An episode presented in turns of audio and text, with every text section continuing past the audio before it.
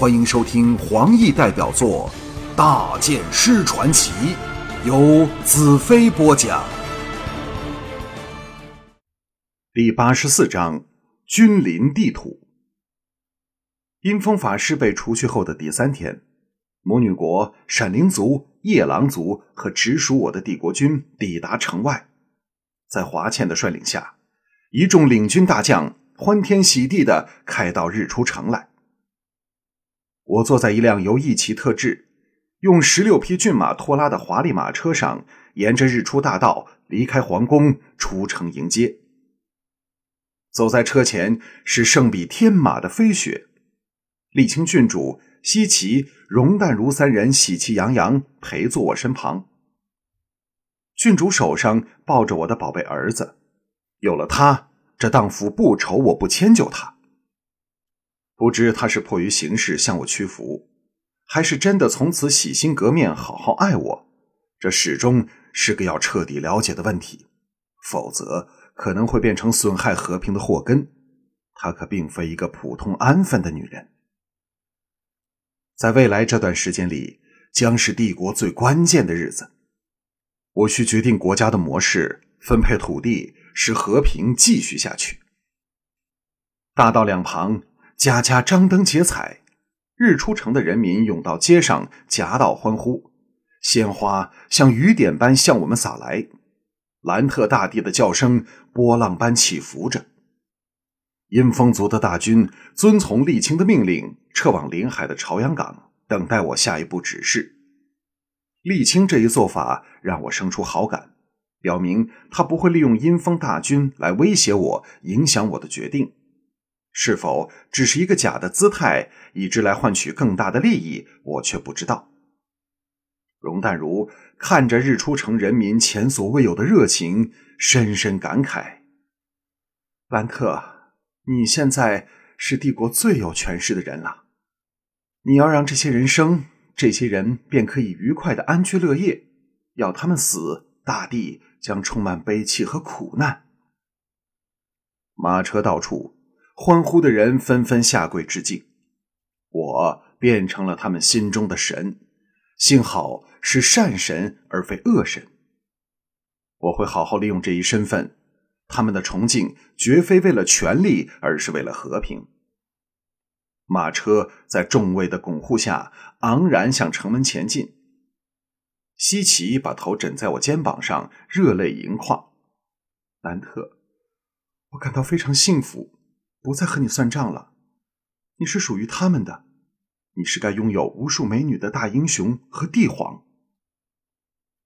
我伸手过去搂着他的小蛮腰，在他耳边低声道：“只有在进入你们身体时，我才感到拥有了所有，其他的都是虚假的过眼云烟。”西奇娇躯一震，热泪掉了下来。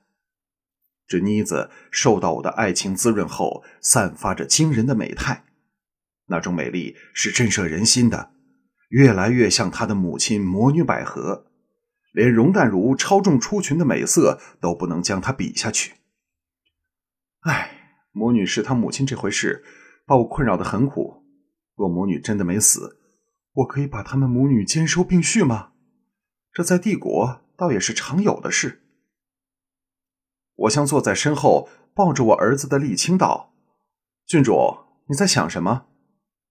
沥青冷冷道：“在恨你。”西岐和容淡如齐齐愕然，扭头向他望去。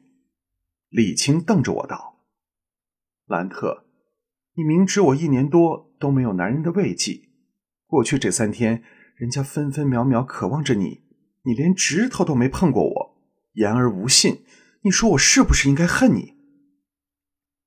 容淡如嫣然一笑，沥青，不如你向兰特申请，由我来伺候你，保证你的享受绝不会比兰特给你的少多少。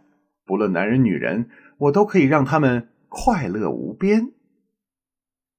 西岐听得呀一声叫了出来，想起什么似的，俏脸通红。我心中一动。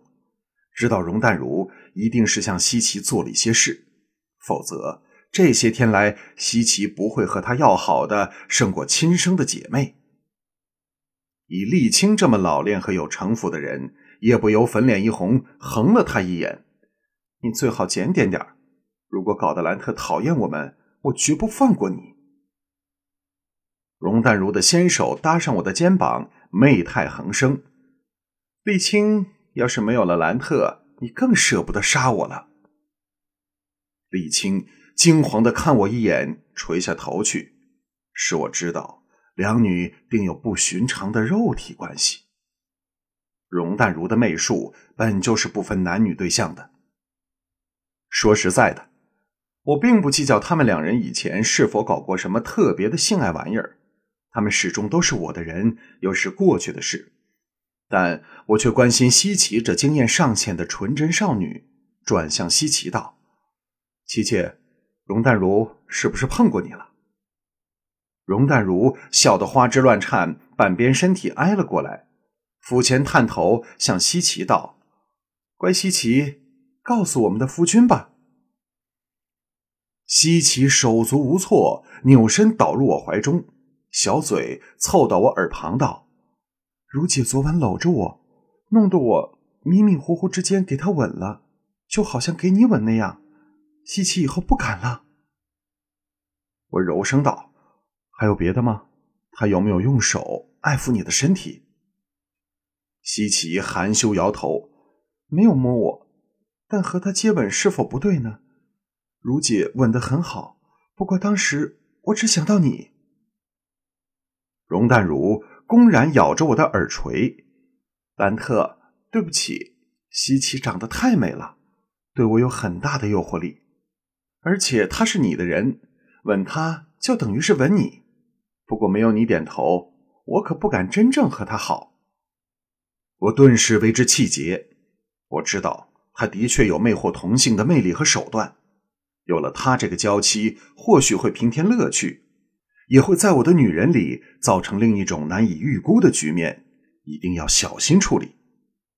我伸手过去，用力一捏她的蛮腰，恨恨道：“我迟些再跟你算账。”然后转身过去，轻抚儿子嫩滑的小脸，俯身吻在沥青阔别已久的红唇上。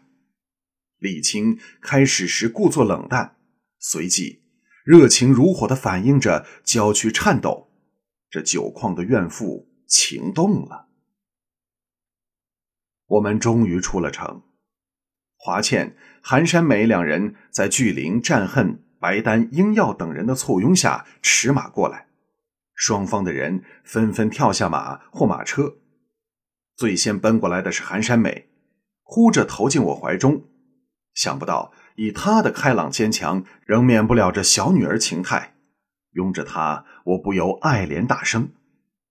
这时，两方的人围拢起来。